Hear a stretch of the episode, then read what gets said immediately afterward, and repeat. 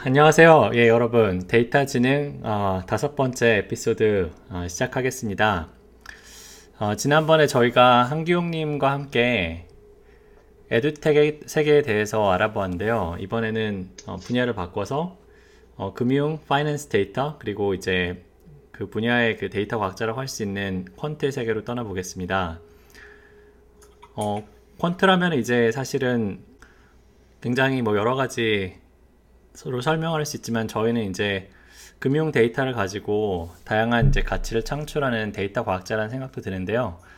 이제 저희는 데이터 지능 방송인 만큼 어, 좀 더 기술적인 측면에서 데이터 그리고 인공지능 관점에서 좀 좀 더 접근을 해보도록 하겠습니다. 어, 오늘 모시는 권용진님은 어, 실제로 월가에서 일하시는 퀀트이시기도 하고 최근에 이제 베스트셀러가 된 인공지능 투자자 퀀트라는 책의 저자이기도 하신데요. 저는 사실 그 책 집필 과정에서 처음 이제 권영준님을 알게 됐고 어, 최근에 시애틀에서 뵙기도 했어요. 그래서 오늘 어, 방송에는 이제 테리님도 저희 그 어, 방송을 자주 함께 하시는 테리님도 하셨고요. 네, 우선은 용진님, 테리님, 뭐 안녕하세요. 네, 안녕하세요. 네, 네, 안녕하세요. 네, 안녕하세요. 네, 이렇게 분- 초대해 주셔서 정말 감사합니다. 아닙니다. 저희는, 네, 저희 지- 지금 뉴욕은 밤 11시인데 네. 저희가 어, 이 불금요일에 이렇게 또 청취자분들과 함께 할 수 있어서 너무 좋고요. 또- 네, 이쯤 되면 이제 출연료도 이제 나가야 되는 거 아니에요? 아, 네, 출연료는 또 제가 어, 언제 서부를 가면은 청구를 하겠습니다. 맛있는 네, 네. 맛있는 맛집과 와인으로 네, 저 도대체 출연료, 예, 이거 어떻게 운영되고 있는 건지 모르겠어요. 아, 출연료는 저희 그 방송 자체를 즐기는 걸로 일단은 네, 이러다가. 명맥이 끊길 것 같은데 그, 그 부분은 좀 고민해 보도록 하겠습니다. 네, 어쨌든 저희가 무- 무려 이제 다섯 번째 방송인데 사실 그러니까 저희가 매번 이제 새로운 시도를 하는데 어, 이번에는 이제 저희가 데이터 과학과 인공지능 분야의 소식을 한번 2주에 한 번씩 새로운 방송이 올라가는데요. 어, 소식을 한번 들어보는 워낙 빨리빨리 바뀌기 때문에 순서를 한번 가져보려고 합니다. 그래서 테리님이 뭐 소식을 좀 준비해 주셨다고요. 아, 네, 뭐 소식을 뭐 자세히 준비를 한 건 아니고요. 어, 어, 여러분도 하실 수 있습니다. Reddit을 펴셔서 어, machine learning 쪽 어, Reddit을 가셔서 이제 그동안에 무슨 소식이 하이라이트 됐는지를 top을 검색을 해보시면 나오는데요. 저도 한번 쭉 둘러봤었죠. 한 달간에 이제 어떤 소식들이 반짝반짝거렸나를 봤는데, 어, 가장 유명한 것 중에 하나는, 어, 보스턴 다이나믹스. 다들 보셨나요? 네, 봤어요. 어, 네. 좀 무섭던데 백텀블링 하는 거 보니까. 그쵸. 와. 그래서 그, 어, 제가 원래 로봇 쪽에서 왔잖아요. 그래서, 네. 어, 보스턴 다이나믹스가 커온 과정을 쭉 봤었는데, 사실 이렇게 뭐 백덤블링하고 뭐, 막 이런 것들 하는 거 사실 시뮬레이터 상에서는 잘 됐었거든요. 이제까지는. 근데 그게 하드웨어로 된 거는 진짜 처음 봐요. 진짜 이거는 말도 안 되는 거고, 사실 하드웨어랑 시뮬레이션 사이는 너무나 큰 간극이 있거든요. 그렇죠. 네, 어, 뭐, sensing하는 범위도 다르고, 그 다음에 뭐, 그 interaction, 그 환경을 전혀 모르잖아요. 그 음. 피드백하는 그런 실시간성도 문제가 있고, 그런데 그런 것들을 모두 잡아냈다는 게 엄청난 소식이고요. 그래서 보스턴 다이나믹스가 정말 큰 히트를 쳤었고, 아, 지금 이거 말씀하시는 거죠? Boston Dynamics Atlas robot can backflip now. 네. 어, 근데 네, 소리만 들리는데요. 네. 아, 지금 나오고 네. 있어요. 제가 스트리밍. 하고 있습니다. 아, 그래요? 네. 오. 네, 좋네요. 네, 그리고 또 이제 보스턴 다이내믹스 말고는 또 어떤 소식들이 있었냐면은, 어, 캡슐 네트워크라고 들어보셨나요? 어, 전 처음 들어요. 아, 처음 들어보셨나요? 이제까지 주로 이제 convolution neural network가 굉장히 이제 핫했었잖아요. 네. 그리고 이제 convolution neural network를 이제 주창하는 사람은 뭐 얀르쿤도 있고, 그다음에 그 대부라고 할 수 있는 뭐 힌튼, 아버지 힌튼도 있었고. 근데 그래서 이제 힌튼이 내는 논문들은 항상 막 엄청난 게 핫하게 이제 회자가 되거든요. 근데 오랜만에 힌튼이 논문을 냈어요. 근데 그게 이제 바로 이제 캡슐 네트워크라는 겁니다. 그래서 이제 그 기존에 이제 convolution neural net 같은 경우에는 어떤 invariance를 잡는 데 굉장히 취약했었거든요. 예를 들어서 뭐 어, 어떤 이미지가 있는데 이미지가 약간 로테이션을 했다, 뭐 shifting을 했다라고 하면은 그거를 이제 잡지 못하기 때문에 보통은 데이터 augmentation을 해가지고 잡아줘요. 근데 이제 이 캡슐 네트워크는 사람은 근데 가능하잖아요. 사람은 물체가 약간 움직이거나 약간 돌아가도 이제 인식을 할 수 있잖아요. 근데 이제 캡슐 네트워크는 이제 그런 것들을 어떻게 잘 잡아낼 수 있을까를 굉장히 심플한 아이디어로 했고 결국은 굉장히 더 좋은 성능은 아니지만 굉장히 comparative한 성능을 낸 캡슐 네트워크가 지난달에 핫했었죠. 뭐 더 알려드려요? 이 정도면 됐나요? 아, 근데 그 원래 convolutional network도 기존 method보다는 좀 더 그런 invariant를 잘 잡아내는 거 아니었나요? 그쵸. 근데 그 invariant를 잘 잡는다는 게 약간의 그런, 어, 이런 피라미드 구조잖아요. 점점 점점 abstract 해가는 구조. 네. 그래서 굉장히 그런 약간의, 어, 약간의 translation 같은 거? 그런 것들을 이제 잘 잡아내는데, 그게 만약에 뭐, 물체가 왼쪽에 있었는데, 이번에 오른쪽에 있는 걸 알고 싶다. 그러면 그 전혀 이제 알 수가 없는 거죠. 그러면은- 어, 얼굴이 있었, 네. 네, 캡슐 네트워크는 그럼 어떤 원리로 그런 거를 잘 잡아낼 수 있게 된 건가요? 어, 저도 그걸 자세히는 보질 않았는데요. 뭐, 뭐, object의 그런 약간 syntax를 이용을 하는 걸 같더라고요. 그래서 뭐, 예를 들어서 이제 그냥 픽셀 단위로 이제 인식을 하는 게 아니라, 어, 그 물체의 뭐, 위치라든지, 뭐, 오리엔테이션이라든지, 이런 것들의 변화들, 벡터들, 이런 것들을 이용해서 하는 것 같던데, 논문을 다 읽지 않은 상태로서 말을 하기 위험하네요. 네, 저희가 사실은 다음 주에 네. 네. 딥러닝 방송을 어, 그쵸. 예, 계획하고 있습니다. 그래서 다음번 네. 방송에서 어, 이번에 사실 이번 주에 그 NIPS라는 그 머신러닝 쪽 가장 큰 컨퍼런스도 있잖아요. 그래서 네, 이제 그쵸. 그 네. 컨퍼런스 소식과 함께 따끈따끈한 어, 저희가 소식을 딥러닝 관련된 방송을 어, 전해드릴 예정이고요. 게스트 모셔놓고 다음 방송 광고하죠. 네, 그거는 뭐 저희는 계속 해야 되니까. 그죠? 잘 돼야죠. 네. 그 오늘의 이제 주제는 퀀트와 금융 데이터 분석이니까 이제 퀀트의 세계로 한번 들어가 보도록 하겠습니다. 그 용진님께서 그래도 이제 퀀트가 잘 모르시는 분도 계실 테니까 어, 퀀트에 대해서 한번 설명을 좀 해주실까요? 그러니까 저는 사실 네. 월가의 데이터 과학자 약간 이렇게 생각을 하고 있는데 어떻게 생각하면 어, 될까요? 네, 월가의 데이터 과학자라는 말이 저는 굉장히 마음에 드는 표현이고요. 사실 이제 퀀트가 정의가 굉장히 여러 가지가 있어요. 그래서 어, 어떤 사람이 어떻게 정의하냐에 따라서 굉장히 다른데 제가 주로 정의하는 부분은 어, 그 금융 데이터를 이용해서 이제 금융적 가치를 창출하는 그런 사람이라고 이야기를 할 수 있어요. 그래서 최초 초창기 퀀트들은 주로 이제 주식시장 데이터로 그냥 돈을 번다. 그 감 대신에 수치를 사용한, 그러니까 데이터를 이용한 투자를 해서 돈을 번다에 국한되었 었고, 이제 그런 사람들을 주로 소개를 하였는데, 이제 앞으로나 이제 현재 시대만 해도 이제 그냥 분, 그 돈을 버는 것 뿐만이 아니라, 뭐, 그러니까 주식 시장을 투자를 하거나, 뭐 어떤 트레이딩을 하지 않더라도, 이제 이 사회적인 경제학적인 부분까지도 다 데이터로 분석을 해서 미래를 예측을 한다. 또 그런 부분을 주로 하는 사람들이라고 정의를 내릴 수 있을 것 같아요. 그 재미있는 게 예전에는 그러니까 시장 데이터만 분석을 했는데 이제는 모든 사회 모든 데이터를 분석한다는 말씀이신 것 같네요. 네, 그렇죠. 어, 그 예전에는 사실 유용 그런 분석을 하고 가져와서 사용할 수 있는 데이터 풀 자체가 그렇게 많지가 않았어요. 그래서 시장 데이터 자체도 어, 완벽하게 이제 clean하게 들어올 수 있었던 시기가 불과 뭐 5년 이내였고요. 그 전까지 그 레코드를 하고 또 어느 정도 시계열 상태로 만들 수 있는 것 자체가 이제 주, 주가나 어, 거래량 같은 이제 일반적인 시장 데이터였기 때문에 이제 그런 거 위주로 하다가 이제 투자를 하는데 사실은 어, 그 저희가 이제 일반적으로 주식 시장에 투자할 때도 이제 기술적 투자자와 가치 투자자가 있다고 얘기를 하잖아요. 근데 마찬가지로 이제 퀀트 데이터를 분석을 할 때도 어떠한 그 시장의 움직임과 패턴을 위주로 분석을 하는 사람들을 이제 그동안은 퀀트라고 부르고 또 그런 사람들이 주로 활동을 했지만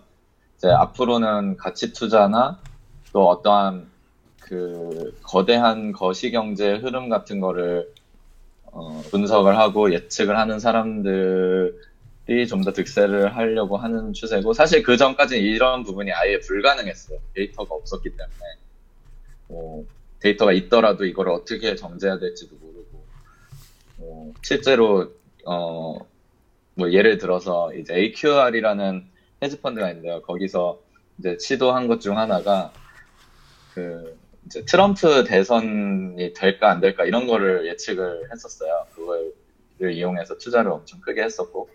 근데 이제 예전에는 이런 거를 하기가 너무 어려웠어요. 일단 data point 자체도 대선이라는 것 자체가 어, 많이 있지도 않았고 있다 하더라도 그게 굉장히 outlier가 많고 또 뭐 각각 케이스가 너무 다 다르기 때문에 또 어떠한 variable에 넣어야 되고 이런 부분이 어려웠는데 이제 너무나 많은 기술들이 생기면서 이제 그냥 다양한 데이터를 가지고 이제 경제적인 부분을 예측하는 사람이다. 이렇게로 이제 많이 개념이 변해가고 있는 것 같아요.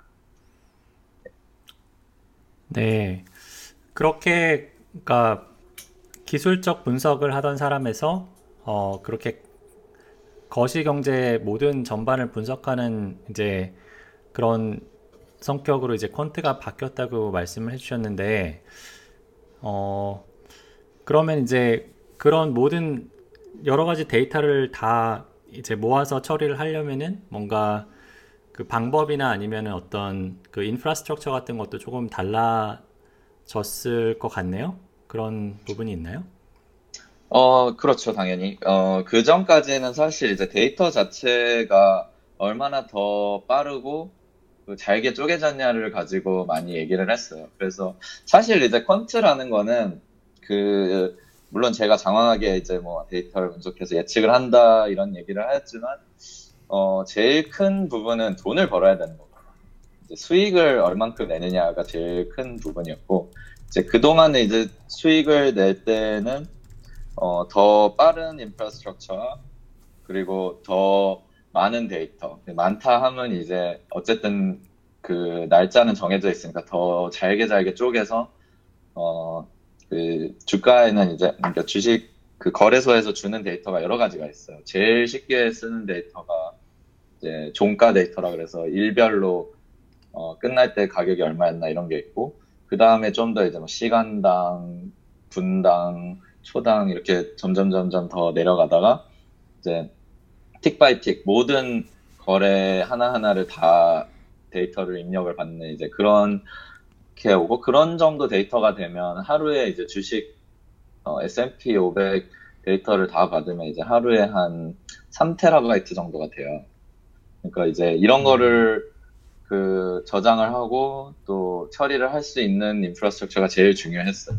그래서 막 딱히 데이터의 quality를 는 어차피 가격과 거래량이었기 때문에 간단하게 임, 그 record를 하고 막 크게 cleanness가 중요한 부분이나 뭐, 뭐 특이하게 분석을 하거나 이런 거를 중요하다기보다 그러니까 그 분, 분석 기술 자체는 그 어, 주로 간단한 regression이나 뭐 machine learning 모델에서도 간, 간단한 것들을 많이 썼는데 이제 앞으로 데이터 자체가 뭐 social 데이터라던가 이런 어, NLP 같은 거를 많이 쓰다 보니까 아무래도 인프라 자체가 그 grid 같은 거를 많이 쓰게 됐고요. 어, 그런 클라우드 같은 걸 많이 도입하게 됐죠, 예전에 비해. 그래서 개발자, 그 인프라 개발자의 역량이 예전보다 훨씬 중요해져서 예전에는 이제 주로 이제 회로 전문가들이 득세를 했었거든요. 그래서 주로 그런 사람들이 얼마나 더 빨리, 얼마나 더 적은 기, 그 파워로 용량을 많이 저장할까 이런 거를 많이 하다가 요즘은 이제 어떻게 하면은 그런 machine learning 기술을 더 그 빠르게 돌릴 것인가 어 그런 약간 이제 일반 그런 데이터 과학을 많이 하는 회사들 뭐 검색이라던가 이제 뭐 그런 부분에서 많이 쓰는 인프라를 공유하게 된 것 같아요. 아, 근데 저도 이거 이제 quant라는 거를 이제 처, 처음 들어봤거든요. 네. 근데 들어보니까 뭔가 로봇이랑도 비슷한 면이 많이 있는 것 같아요. 그러니까 네. 네. 보통 이제 뭐 data science든 machine learning이든 이런 거 할 때 뭐 오프라인으로 많이 하잖아요. dataset 딱 주어지고 돌리고 예측하고 뭐 이런 것들을 하는데 이제 여기는 이제 즉각 즉각적으로 response를 주고 뭐 매매를 하고 해야 되니까 그런 속도도 중요하고 어 뭐 incremental하게 뭐 prediction을 해야 되는 경우도 있고 그러니까 굉장히 뭔가 실시간으로 진행된다는 점이 로봇 로봇하고도 굉장히 뭐 비슷하네요. 그 아까 말씀하셨듯이 그, 그 보스턴 다이나믹스 얘기할 때도 제가 굉장히 공감한 게 그 이제 저희는 이 돈이 아무래도 관여가 돼 있다 보니까 시뮬레이션을 굉장히 중요시 하거든요. 그래서 네. 이제 모의 시장에서 이제 여러 가지 알고리즘을 테스트하거나 데이터 분석을 해서 backtest를 하는데 그거를 이제 실제 production에 냈을 때 정말 별의별 사건 사고가 많이 생기고 뭐 나비 효과도 많이 생기고 뭐 예상치 못한 베리어블이 영향을 미치기도 하고 그래서 어 그런 부분을 해결을 하는 게 굉장히 어려워요.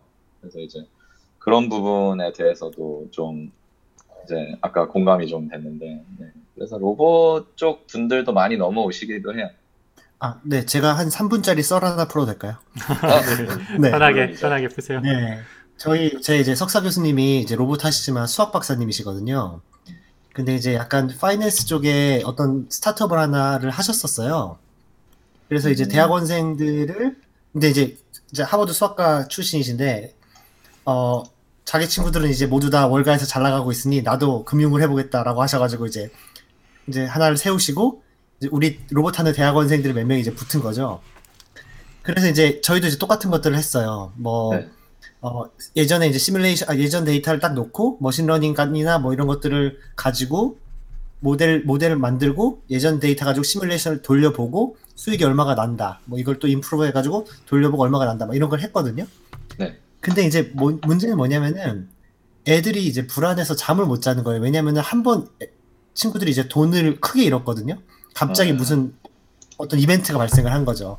음, 그러니까 이 친구들이 어떻게 하냐면은 자기가 이제 옛날 데이터에선 잘 나온다는 거 알았는데 내일 아침에 혹시나 무슨 큰 일이 터질까? 큰 일이 터지면 내가 수동으로 이걸 멈춰야 되는데 그래가지고 이 친구들이 잠을 못 자는 거예요. 음, 그러니까 잠을 못 자가지고 막 괴로워하니까 교수님은 교수님대로 화가 난 거죠. 너희들이 보고 이제 어 지식산업 이제 공부해가지고 대학원생이니까 머리 써서 하라고 그랬지 누가 너희들 보고 아침에 일어나가지고 이거 계속 주식시장 체크하라고 했냐. 근데 또 학생들 마음은 또 그게 아니잖아요. 그렇죠. 아니 근데 그래서 아무튼 이, 게 모든가 이렇게 수학으로만 다 해결되는 게 아니고 예기치 못한 이벤트들이 생겨서 그때 팍 잃어버리니까 되게 쉽지 않은 것 같아요. 아니 근데 여기서 그 대학원생들을 로봇 공부하러 온 대학원생들을 주식 프로그램 만들어서 돌리는 그 교수님의 그 아니, 아니 근데 그- 그게 이제 학생들의 의지도 있는 거죠. 학생들도 이제 아 이거 로봇 이거 언제 걷냐 이거 비전 없다 금융 해보고 싶다 이런 친구들. 음. 언제 걷냐? 태용 태용님도 그중 하나? 아니요 저는 저는 그때 뭐 모든 것에 관심이 없었어가지고. 네. 어, 하여튼, 근데- 네, 제가 사실 저도 이거 잘은 모르지만은 사실 뭐 로보 어드바이저 이런 말도 있잖아요. 그렇죠? 보니까 그렇죠. 그리고 이제 제가 보니까 이게 로봇이라고 생각을 할 수 있는 여, 요지가 많아요. 왜냐면은 이게 로봇이라는 게 사실 결국 추상화를 하면은 뭔가 그 지능을 가진 에이전트가 환경이랑 이제 상호작용하면서 자기의 뭔가 그 목적을 수행하는 거잖아요. 이제 거기에 뭐 그러니까 뭐 reward가 있고 그 reward를 뭐 cumulate하고 약간 이런 관점에서는 뭐 강화 학습에서 보통 얘기하는 모델이랑도 통하는데 보니까 시장이라는 게 그 태용님이 말씀하실 때 이게 이게 사실 다 그 용진님 책에서 나오는 썰인데 이게 사실은 굉장히 그 환경인데 굉장히 혹독한 환경이더라고요. 그래서 자기가 거래를 하면은 이게 그냥 돼서 뭔가 세- 그 기계적으로 수익이 나는 게 아니라 그걸 누가 보고 있더라고요. 그걸 보고 있고 경쟁사가 보고 있고 자기 회사에 또 감사하는 사람이 보고 있고 그래서 만약에 이제 이게 뭐 패턴이 읽히면은 바로 그냥 누가 또 치고 들어오는 거예요. 그래서 자기가 뭐 어제까지 잘 수익이 나던 게 갑자기 안 나기도 하고 그 다음에 이제 말씀하셨듯이 시장 상황이 갑자기 변해가지고 오늘 뭐 대폭락을 한다 그러면 뭐 거기서 바로 뭐 빼야 되는 경우도 있고 그러니까 이게 어찌 보면 정말 자연 상태에서 예를 들어 화성 화성에 가서 뭔가 살아남아야 되는 로봇보다 더 혹독하면 혹독했지, 네, 더 좋을 게 없는 환경인 것 같더라고요. 그 제가 만, 음, 네. 네. 네, 맞는 말씀이에요. 사실 이 퀀트 하시는 분들이 제일 많이 여기를 진입하는 이유가 이제 저도 사실 비슷한 이유였고 그냥 아, 아니 돈을 벌어주는 프로그램이 있다더라. 어, 내가 아는 사람은 이거 잘 짜놓고 저기 홍콩 가가지고 이제 막 편하게 이제 놀면서 막 매일매일 아침에 잔고만 확인하고 아주 재밌게 산다더라. 막 이런 얘기를 많이 듣고 이제 뛰어드시는 분이 많거든요. 그래서 저도 사실 아, 진짜 돈 벌면서 알아서 벌고 있으면 편하게 이제 뭐 바닷가나 놀러 다니고 싶다라는 생각으로 많이 시작을 했는데 실제로는 어, 정말 그렇게 신경 쓸 거가 많은 편이고요. 뭐 사실 그런 시장을 직접 모니터링 하는 사람을 따로 뽑는 경우는 많아요. 그래서 이제 그거를 이제 주니어 퀀트가 하는 경우도 있고 아니면은 그냥 monitoring trader라고 해서 그것만 평생 하는 사람도 있어요. 뭐 어떻게 보면 어, Q, QA 같은 느낌도 나는데 이제 계속 이제 버그 같은 거 체크하고 시장 상황 리포트 해주고 그런 분도 계시고 근데 이제 그런 걸 떠나서 이제 시장 상황이 계속 변하고 데이터도 계속 업데이트가 되기 때문에 어, 그런 부분을 이제 계속 신경을 써줘야 되니까 아무래도 어, 그 저희 제가 아까 말한 그런 꿈 같은 얘기는 잘 없더라고요, 실제로. 물론 이제 그럼에도 불구하고 어, 훨씬 약간 편하게 성공한 퀀트들은 그렇게 돈을 번다고 얘기를 할 수도 있겠지만 그런 오해가 많이 계시더라고요. 네, 어, 뭐 홍콩, 그러면은 네. 뭐 약간 뭔가 이렇게 나의 오늘 하루에 잘 되고 잘못되고 이런 게 되게 그 피드백이 빨리 오잖아요. 오늘 하루는 망했어, 오늘 하루는 성공했어 이런 게. 또 한편으로는 또 어떤 사람들은 막 그 피드백이 굉장히 늦게 오는 뭐 30년짜리 작업을 해야지 오는 사람들도 있고. 어느 쪽이 더 행복한 것 같으세요? 어느 삶이? 어, 저는 그거는, 어, 성향의 차이인 것 같아요, 아무래도. 그, 사실, 이제 저희가 이제 인터뷰를 볼 때 새로운 사람을 많이 뽑잖아요. 그러면, 어, 정말 다 똑똑한, 똑똑한 사람들이에요. 뭐, 뭐 당연히 수학도 잘하고, 코딩도 다 잘하고, 특히나 저같이 초단타 매매를 하는 회사들은 이제 C++ 실력이 굉장히 좋아야 돼서, 웬만한 이제 개발자 레벨보다 더 잘하고, 어떻게 보면 이제 데이터 과학자보다 이제 pure 개발자분들이 더 많이 또 오시는 분이 편이고 좀 더 long-term을 하는 거는 이제 데이터 쪽을 많이 하시는 분들이 오시는데 이제 인터뷰를 해보면 다 똑똑하고 뭐 잘 알 것 같고 그런데 이제 저희가 이제 그 포인트로 잡는 게 이 사람이 그런 그 즉각 즉각인 피드백이나 이런 부분을 어떻게 반응을 하는가 스트레스는 어떻게 체, 그 관리를 하는가 이런 부분을 그리고 또 그런 거를 오히려 즐기는가. 약간 그 어떤 면에서는 게임 같은 면이 있어요. 이게 그 보상이 바로 바로 보이고 또 늘어날수록 뭐 그 주식 그냥 단타 매매 하시는 분들도 그런 얘기 많이 하시잖아요. 그냥 어 이런 거는 게임하는 기분으로 한다. 뭐 그런 그런 식으로 이제 그런 거를 좋아하시는 분들은 이런 게 더 잘 맞고요. 어, 제 이제 주변 분들 중에서도 이제 그런 것보다는 좀 더 빅 프로젝트로 이제 어, 크게 가는 걸 더 좋아하시는 분들은 아무래도 안 맞는 분들도 많이 계시고 어, 실제로 자기가 이런 거에 되게 잘 맞을 거라 생각하고 재밌겠다 하고 오셨다가 어, 너무 힘들고 특히나 이제 어, 퀀트 안에서도 종류가 많은데 이제 저같이 이제 buy side라고 해서 헤지펀드 같은 데서 하는 퀀트들은 그 어떤 데는 굉장히 그게 뭐랬지 자극적이어서 저, 저 같은 경우에는 이제 도, 각각의 펀트들이 얼마를 벌었는지가 다 나와요. 화면에 그 모니터에 다 띄워주거든요. 그러면은 무슨 보험 그 보험 판매원들 막 이달의 보험 사원 이런 거 하듯이 이제 보, 보면서 막아 쟤는 잘 벌었는데 난 못 벌었어 막 하면서 스트레스 받는 사람도 많고 어, 또 아무래도 이게 시장의 영향을 받기 때문에 알고리즘이나 분석이 아무리 잘 맞아도 말씀하셨듯이 돈을 잃을 수도 있거든요. 그런 거에 하나하나에 다 반응을 하다 보면 사실 그 모델이라는 거가 자체가 어느 정도 이 검증이 꽤 오랜 시간 끝나야 되는데 그런 거를 계속 바꾸기도 하고 그래서 그러다가 결국에 그런 분들은 그냥 은행에 그러니까 요즘은 이제 퀀트도 그 거래를 하는 trading 퀀트 말고도 뭐 리서치만 하시는 분도 있고 어 뭐 모델을 그 검증하는 모델 검증 펀트도 있고 뭐 제가 책에서도 써놨지만 그런 분들도 많이 계셔서 그런 쪽으로 많이 옮겨 가시더라고요. 그런 데는 아무래도 수익이랑 별로 상관이 없기 때문에 몸이 좀 편하고 스트레스도 훨씬 덜 하거든요. 그래서 아무래도 사람 성향에 따라서 이런 게 더 좋다 안 좋다를 말할 수 있지 막 이게 무조건 더 좋다 이런 거는 아닌 것 같아요. 네, 말씀 들어보면은 뭐 머리는 기본적으로 좋아야 되고 게다가 체력도 좋아야 되고 뭐 깡도 좋아야 되고 굉장히 하기가 굉장히 어려운 네, 그런 일 같은데 그래도 보람이 있으시니까 계속 하시는 거잖아요. 내가 퀀트라서 행복해 이런 순간이 언제가 있으시, 있으신가요? 월급날. 어, 물론 이제 여기 계신 분들 다 돈을 쫓아서 왔기 때문에 그걸 빼놓을 수는 없는데, 이제 요즘에 제가 느끼는 게 사실, 어, 퀀트를 할, 돈 때문에 하는 거는 굉장히 미스리딩 하다는 생각이 들었어요. 왜냐하면, 어, 요즘은 아무래도, 어, 다양한 부분에서 이제 재밌고 즐기는 사람들이 성공하는 시대잖아요.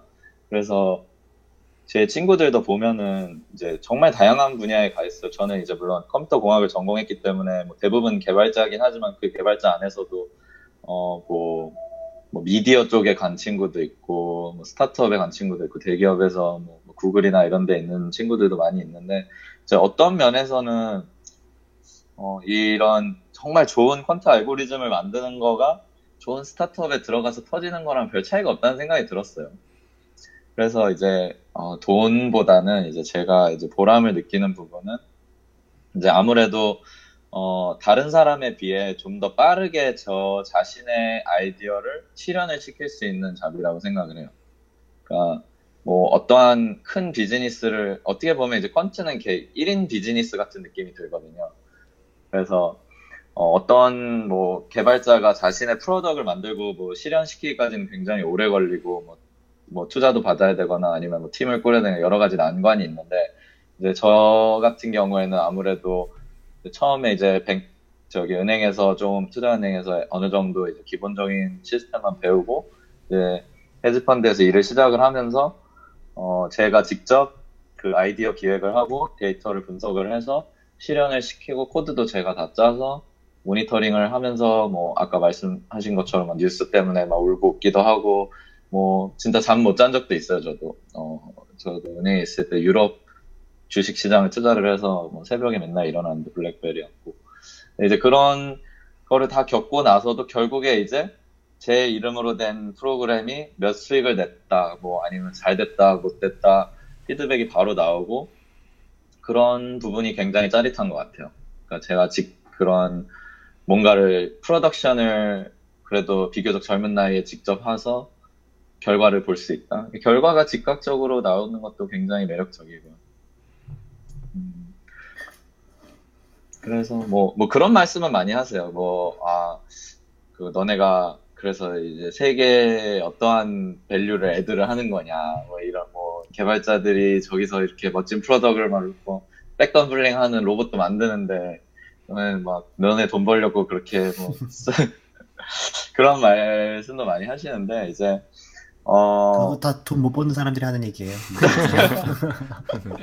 아니 근데 저도 그런 부분에 굉장히 많은 생각을 하게 됐어요. 아무래도 어 뭐 이제 철학적인 접근도 하게 되고 이제 뭐 그 많이 해보니까 근데 이제 그런 생각이 들더라고요. 이게 결국에 어 어떠한 기술이나 이런 가장 이 월가에 있는 여러 가지 그 회사들이 사실 수많은 그 하이 테크놀로지를 가장 먼저 도입하고 시도해보고 실패하고 이런 곳이기도 하거든요. 초단타 매매 같은 데서도 인공위성 같은 거, 뭐 다른 데도 쓰지도 않는 거 다 써보고, 사실 그게 돈이 되니까 써볼 수 있는 거고, 그것들이 이제 그런 기술들이 여기저기 퍼져나가는 거라 생각을 하고요. 또, 어, 뭐, 시장을 안정화에 기여를 하고 뭐 이런 것들도 있지만, 이제 저의 개인적인 부분은 이제 그런 것들이 제일 크다고 생각을 해요. 그래서 그런 부분에서도 굉장히 보람 있고, 네, 그렇습니다. 시장의 그 안정화에 기, 기여한다는 게 어떤 의미인가요? 어, 그 부분을 좀 설명을 해드리자면, 그, 제가 예전에 쓴 그 블로그 글에 이제 좀 이런 토픽으로 이제 이야기를 했었는데요. 그, 어, 시장, 그, 효율적 시장 가설이라는 얘기를 많이 얘기를 해요. 유진 파마 교수가 처음 차- 만든 그 설인데, 네, 사실 이 주식이나 뭐 경제를 공부하신 분들은 워낙 유명한 거라 다 많이 들어보셨을 텐데, 그 주식 시장 자체가 모든 정보를 반영하고 있어서 가격이, 어, 그 이미 다 이제 반영된 가격이다. 이런 그 가설인데, 어, 이게 굉장히 혁신적이어서 많은 사람들이 이거를 따르기 시작했어요. 그런데, 어, 실제로는 이제 여러 가지 시, 시장의 틈이 있고, 이 틈 때문에, 어, 그 시장 자체가 완전히 붕괴되는 경우가 많아요. 그러니까 그걸 이제 유동성이 부족해서 그 막 떨어, 저, 잘못된다고 얘기를 하는데, 예를 들어, 어, 어 떤 물건이 있는데, 뭐, 뭐, 차라고 해볼게요. 뭐, 중고차를 파는 사람이 아무도 없으면, 이 중고차 사는 사람 들이 어디서 살지를 모르고, 또 파는 사람들도 어디서 팔아야 될지를 몰라서, 그 서로 서로를 찾아다니다가, 만약에 어떤 중고차를 팔아야 되는 사람이 급전이 필요했어요. 그러면 이 사람은, 어, 그 중, 중고차 파- 사고 파는 상인이 없으면, 어, 결국에 돈을 못, 그, 환- 현금화를 못 시켜가지고 이제 어, 큰일 나게 되거든요. 근데 그 중고차 매매 상인이 있기 때문에 그거를 조금 수수료를 떼주고 팔고 이런 식으로 해서 돈을 버는 건, 그, 그런 그 중고차 마켓이 돌아가는 건데, 마찬가지로 이제 주식 시장이나 뭐 해- 외환 시장이나 전부 다 이런 원리로 돌아가고 있어요. 그래서 저희가 그냥 주식을 사고 판다고 생각을 하지만 그 중간 상인들이 굉장히 많이 있어요. 그런 거를 주로 하는 사람들이 어, 트레이더라고도 하고 뭐 요즘은 이제 뭐 펀트 트레이더라고도 많이 하는데 이제 그런 사람들이 그 주식이 막 엄청 떨어지려고 할 때 파는 사람이 많은데 살려는 사람이 없으면은 자신은 이걸 빨리 팔아야 되기 때문에 가격을 더 낮추고 더 낮추고 더 낮추고 하다 보니까 마켓이 붕괴되는 경우가 있어요. 그래서 뭐 사실 요즘에 만약에 이게 그 뭐 유명한 주식 같은 경우에는 당연히 상관없지만 워낙 사, 사려는 사람과 팔려는 사람이 많으니까 근데 뭐 어떠한 되게 그 유동성이 없는 자산일 경우에는 그런 경우가 굉장히 많이 일어나고 그런 것 때문에 이제 망하는 경우도 많고 정말 그 시스템 자체가 붕괴되는 경우가 많은데 어 이런 그 일반 트레이더들은 이런 걸 잘 못 건드렸어요 예전에 그 가격이 얼마가 될지도 모르고 위험하기도 하고 그러니까 음. 그런데 이 퀀트들이 등장을 하면서 이런 거에 반응도 빨리 할 수 있고 또 니즈 같은 것도 금방 파악을 할 수 있기 때문에 그런 것들을 많이 거래를 하게 됐고 그래서 실제로 어 제가 책에서도 많이 소- 그래프로 소개를 해드렸지만 그 스프레드라 그래서 수수료 자체가 굉장히 낮아졌어요. 그리고 어 그런 부분에 그 유동성도 많이 해결이 됐고 근데 이게 사실 눈에 보이지는 않, 않는 부분이기 때문에 막 아 뭐 얘네가 뭐 기여를 했다라고 얘기를 해도 그게 와닿지 않을 수도 있는데 어 이게 마치 그 어, 잘못하면은 뭐 없으면은 붕괴되고 뭐 있어서 유지되고 이런 거기 때문에 뭐 그런 부분이 있죠. 네, 지금 방금이 이제 어떤 부분에서 시장 안정성에 기여하느냐 이런 말씀에 대한 대답이셨죠? 네네. 너무 길어서 질문을 까먹었어요. 네, 아, 이, 네, 굉장히 어려운 부분이라서 이거는 사실 저도 잘 얘기를 안 하는데. 네. 아, 예, 제가 개인적으로 관심 있는 걸 여쭤보다 보니까 너무 깊, 깊이 들어간 느낌이 있는데, 어쨌든 아까 중고차 비유가 되게 좋은 설명이신 것 같아요. 내가 예를 들어서 정말 뭐 예를 들어 뭐 소나타를 판다. 그럼 누군가 사겠지만은 1950년에 나온 무슨 뭐 올스모빌을 어, 지금 뭐 한국에서 판다. 그럼 아무도 안 살 거 아니에요. 근데 그거를 그 가격을 정확하게 이제 쳐줄 수 있는 사람이 있으면은 이제 그 사람은 이제 그걸 사겠죠. 그렇죠? 그렇죠. 이제 네. 그런 역할을 그러니까 시장의 어떤 빈틈을 다 메우는 그런 역할을 하는 것 같은데 아 이 제가 그 용진님 책을 한번 읽었더니 이게 뭔가 이 엄, 엄청나게 상식이 많이 생긴 것 같은 느낌이 아, 근데 그게 안정성을 기여하는 건가요? 아니면은 약간 오히려 더 약간 빈익빈 VP처럼 그걸 안정성을 더 깨트리는 뭐 이런 건 아닌가요?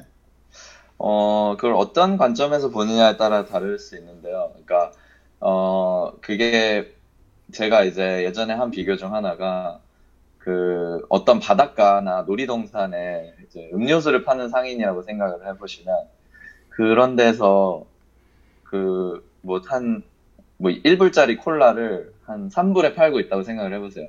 이 사람이 아, 폭리를 취하는 사람이냐 아니면은 어 바닷가에서 진짜 콜라가 먹고 싶은데 이 사람이라도 없으면 콜라를 못 먹는데 그런 거를 이제 팔아주는 고마운 사람이냐 그거는 이제 뭐 그 관점에 따라 좀 다를 수도 있어요. 그런데 이제 보통 이제 이 관점에 그 폭리가 그 이- 마진이 얼마나 되냐를 가지고 이제 보통 얘기를 하거든요. 그래서 이제 저는 당연히 뭐 아- 아무래도 이쪽에 있는 사람이다 보니까 아니 어 그렇게 유동성이 그러니까 그런 거를 유동성이라고 하는 거예요. 이 만약에 바닷가에서 콜라도 못 먹게 하면 그건 유동성이 없는 거고 어 거기서 뭐라도 사 먹을 수 있는 거가 자, 자체가 유동성이 있는 건데 근데 저는 이제 그거는 그런 사람들은 아 돈을 좀 벌더라도 이 리스크를 어쨌든 테이크를 하는 거니까 바닷가에서 낑낑대면서 들고 와서 파는 거니까 아, 이 사람은 마진을 좀 받더라도 유동성 공급을 해주는 뭐 안정화에 기여해 주시는 분이다라고 얘기할 수도 있는 거고 또 반면에 아 저는 장사치네라고 얘기할 수도 있죠. 그래서 네 그런 관점에서 이야기할 수 있어요. 네. 어쨌든 뭐 아까 이제 완전 시장 말씀을 해주셨는데 어쨌든 저도 사실은 금융 시장이 그러니까 주식 투자는 뭐 주식 가격은 누가 아무도 예측할 수 없다. 그러니까 만약에 시장에 어떻게 방향 어떤 방향으로 간다 이제 약간 그런 정보가 있다면 이미 그 정보는 내가 뭐 알기도 전에 이미 가격에 뭐 반영이 돼 있다. 저도 이런 얘기를 되게 많이 들어서 어느 그렇죠. 순간 거의 뭐 주식은 아예 쳐다보지도 않았거든요. 근데 책을 읽어보니까 2000년대 초반까지만 해도 꽤 많이 구멍 같은 게 있더라고요. 여러 가지 뭐 그러니까 조금 시장의 그 본질을 아는 사람이라면 뭔가 참여해서 수익을 낼 만한 그렇죠. 어, 뭐 사실 지금도 많이 있다고 얘기는 해요. 근데 이제 아무래도 그 scope 자체가 예, 예전처럼 이제 어, 뭐 몇 분씩 유지되고 이런 것도 아니기 때문에 이제 조금 훨씬 어려워지고 그런 부분에서 이제 좀 데이터 분석이 무조건 들어가야 된다라는 얘기를 많이 하는 것 뿐이지 이 제가 느끼기로는 이제 시장의 틈이라는 거는 항상 있는 것 같아요. 그게 어느 부분에 메워지면 또 다른 부분이 생기고 정보의 불균형이라는 건 결국 평평해질 수가 없는 부분이기 때문에 음. 그래서 조금 더 그 알고리즘 쪽 얘기를 더 해보면, 그러니까 예전에는 조금 더 단순하고 뭔가 그 hand tuning 된 그런 모델 같은 걸로도 돈을 벌 수 있었는데, 뭔가 시간, 그러니까 최근에는 아까 말씀하셨듯이 뭔가 거시 경제 데이터도 좀 써야 되고, 뭔가 그렇게 데이터를 굉장히 많이 써서 분석을 해내지 않으면은 이제 그런 돈을 벌 수 없는 약간 그런 이제 변화가 생긴 건가요? 어 일단은 네 맞는 그 포인트 자체는 맞아요. 그 경쟁이 심해진 게 제일 크고요. 그 솔직히 말해 그 데이터 지능적인 부분을 많이 도입을 한 거는 정말 최근 일이에요. 제가 듣기로는 이제 2015년까지만 해도 machine learning을 주로 이용하는 그런 trading 회사나 퀀트 회사가 그렇게 많지가 않았어요. 그 전까지는 어 이제 제일 많이 했던 것들이 이제 초단타 매매라는 그 분야인데 그 초단타 매매 자체가 그 시간을 짧게 짧게 할수록 미래 예측이 훨씬 쉬워져요. 그러니까 마치 뭐 저기 앞에 가는 택시가 1시간 뒤에는 어디 있을지 모르지만 1초 뒤에는 어디 있을지는 대충 예상이 되잖아요. 음, 뭐, 뭐 멈춰 있거나 뭐 1m 앞으로 가거나 중에 하나일 테니까. 그래서 이제 사람들이 그 시장 데이터를 최대한 쪼개가지고 이제 짧게 짧게 그 보고 있었는데 그러면서 어, 짧은 시간이기 때문에 큰 막 모델이 막 복잡한 모델이 필요가 없었어요. 그냥 주로 이제 하던 게 이제 리니어 리그레션을 돌리고 주로 어, 통계적 오류나 이런 부분만 좀 해결을 하는 방식이었는데 아무래도 이런 거는 이제 기술의 평준화가 일어나면서 모든 사람이 다 볼 수 있게 되니까 어, 그런 부분을 정말 나눠 먹기가 됐어요. 말 그대로 13년만 해도 이 퀀트 회사들 수익이 전체 합해서 한 40, 한 4조인가 40조인가 정도 됐는데 어, 이게 한 해 한 해 지날 때마다 반토막이 난 거예요. 근데 그게 그 회사의 증가량과 똑같았어요. 이런 회사가 늘어나니까 점점점 수익이 줄어들고 어, 그러, 그렇기 때문에 이제 이 사람들이 쉽게 볼 수 없는 것들을 찾아서 이제, 어, 테스팅을 하게 됐고, 그러면서 이제 그런 거시경제 그거를, 어, 쓰기도 하고, 그런데 이제 이 말은 그 기존에 그런 거를 다 버렸다는 뜻이 아니고, 이제 그 지표를 하나씩 하나씩 추가를 하게 된 거예요. 예를 들면 이제, 어, 아까 말씀드렸듯이 중고차 시장 상인이면은, 소나타를 매입을 얼마에 할지를 정할 거 아니에요. 그래서 아 이거를 한뭐뭐 2천만 원을 주고 이제 사야겠다 중고차를 이렇게 생각을 했는데 어 이 소나타 가격 자체가 거시적으로 봤을 때 더 오를 가능성이 아니면 떨어질 가능성이 있다고 뭐 예측이 되는 거예요. 뭐 현대 자체가 망할 수도 있다. 그러면 어 오히려 이제 그 소나타 가격을 좀 더 낮게 매입을 한다던가 그런 식으로 그러니까 원래 하던 거에다가 좀 더 여러 가지 요인을 더 추가를 해서 자신의 그 trading 알고리즘에 추가를 하기 시작을 했죠.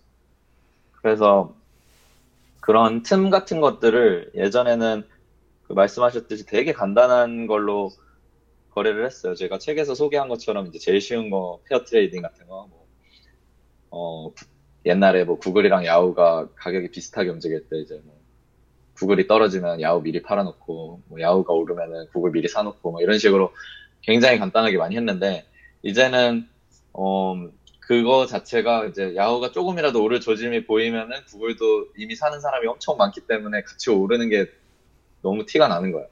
그래서 이제 이런 것들을 한 개가 아니고 여러 가지 지표를 써서 그게 정말 크게 틈이 생겼다라고 했을 때만 이제 거래를 하기 시작했어요.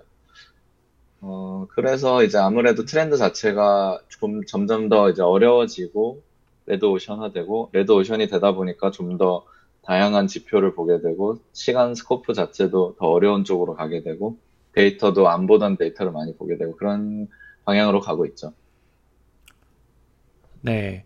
그러니까 되게 그 재밌는 게 뭐냐면은 저희 그 방금 말씀하신 게 사실은 그 예전에는 정말 극단적으로 말, 말해서 한 주식의 가격을 다른 주식의 가격만 보고도 예측할 수 있는 시절이 있었고 그거는 이제 이제 말하자면 feature가 하나인 linear model인 거잖아요. 근데 그렇죠. 그게 어느 순간 feature가 늘어났고 그래서 이제 뭐 linear regression 돌리다가 어느 순간에 이제 feature가 더 많아지고 그러면은 이제 사실은 단순한 모델로는 할 수가 없고 hand tuning이 안 되니까 즉 뭐 machine learning을 써야 되고 machine learning도 이제 복잡한 여러 feature를 상대할 수 있는 이제 뭐 앙상블이나 이제 이런 거를 써야 되고 좀 그런 식으로 계속 가는 건데 어 뭐 그렇게 이해를 하면 되나요? 대충?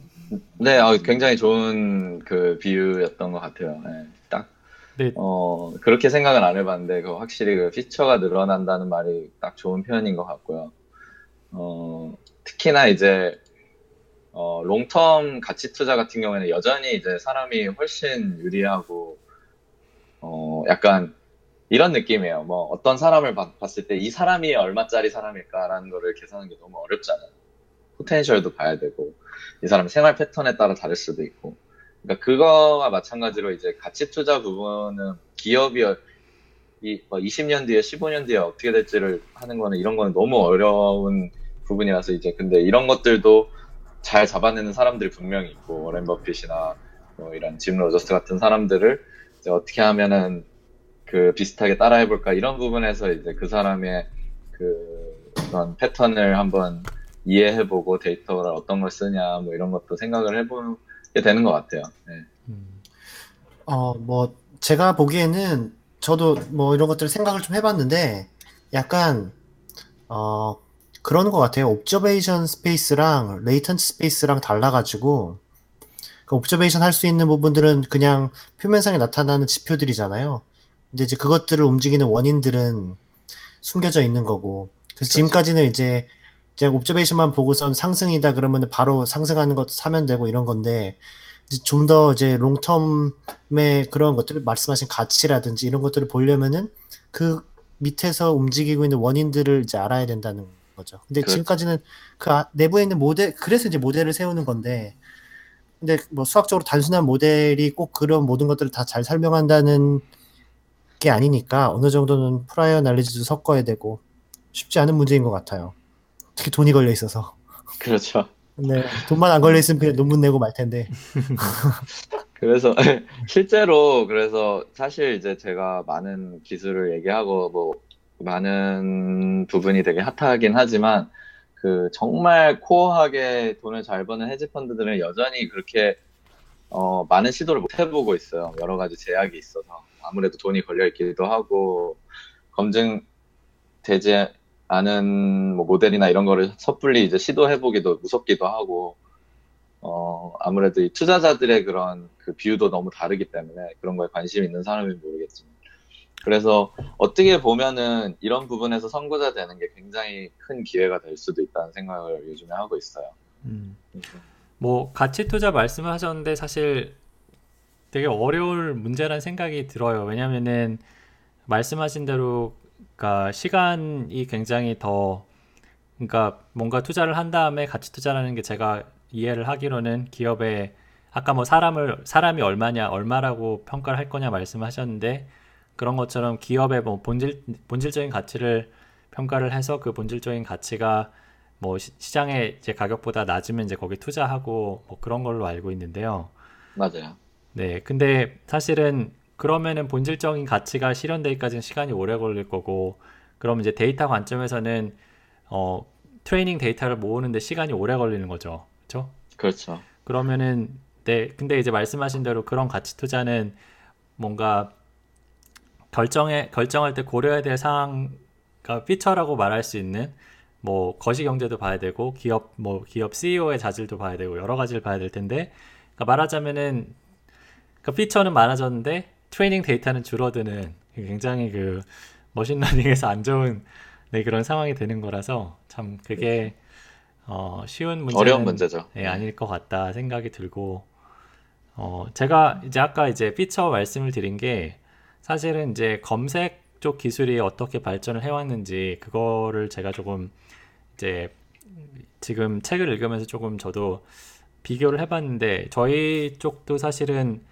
예전에 정말 그러니까 1990년대 후반까지만 해도 아니면 2000년대 초반까지만 해도 검색에서 사용할 수 있는 피처라는 게 뭐 텍스트 정도밖에 없었어요. 텍스트의 어떤 통계, 텍스트가 이제 뭐 문서에서 뭐 어떤 단어가 얼마나 나오면 이제 뭐 그 그러니까 문서와 질의어의 단어가 얼마나 겹치고 그런 그 단어의 통계적인 특성이 어떻게 되는지 이제 그런 걸 가지고 사람들이 오만 가지 공식을 다 만들었거든요. 그래서 뭐 음, 이름이 스마트라는 SMART라는 이상한 약자를 가진 알고리즘도 있었고 뭐 BM25라는 알고리즘도 있고 어, 엄청나게 많은 알고리즘이 있어요. 거기에도 뭐- 뭘 온갖 이제 뭐 사람의 뭐 문서를 찾는 사람의 심리 상태가 이러하고 뭐 약간 이런 식의 그 뭔가 정당화가 들어가는데 결국에는 어쨌든 hand tuning을 하는 거예요. 그렇게 공식을 막 만들어 가지고 문서의 개수를 그러니까 문서와 그 질의어에 겹치는 단어를 찾고 그 개수에 뭐 로그를 씌운 다음에 그거를 뭐 문서의 전체 길이로 나누고 뭐 그렇게 해가지고 온갖 뭔가 뭐 말하자면 음. heuristic을 쓰는데 그걸 가지고 heuristic을 잘 튜닝하는 게 2000년대 초반까지는 어, 검색의 왕이었어요.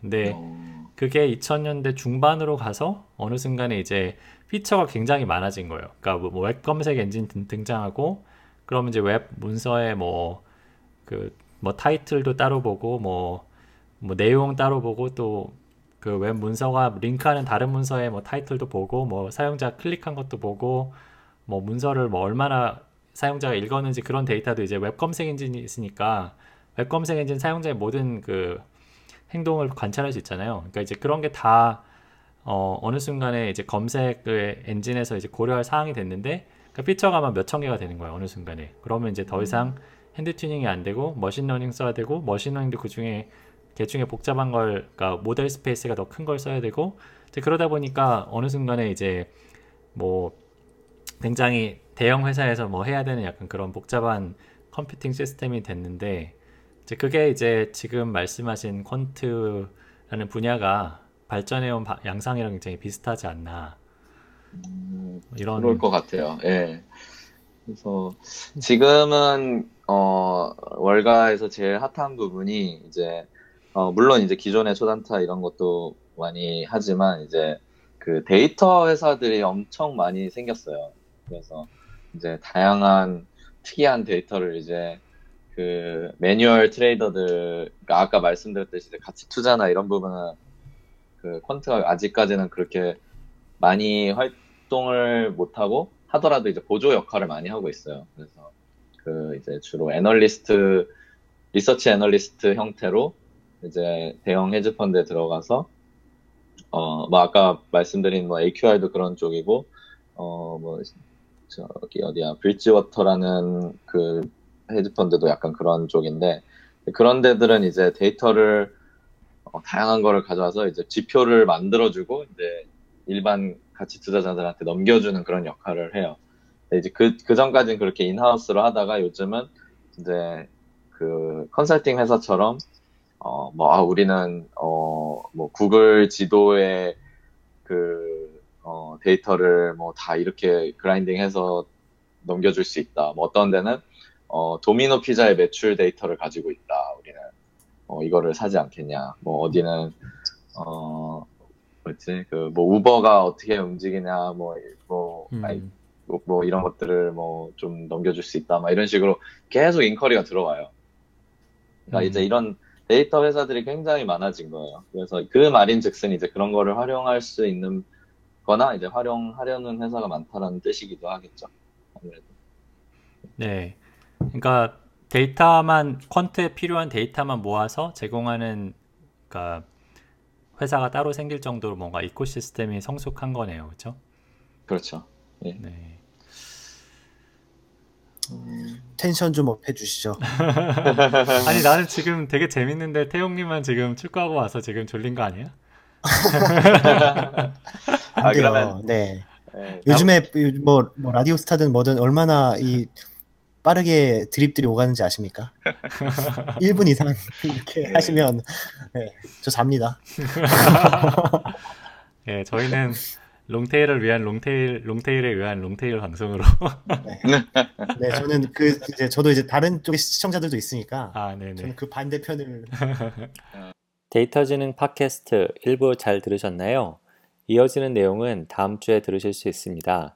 방송에 대한 피드백은 아이튠즈나 팟빵에 꼭 남겨주세요. 감사합니다.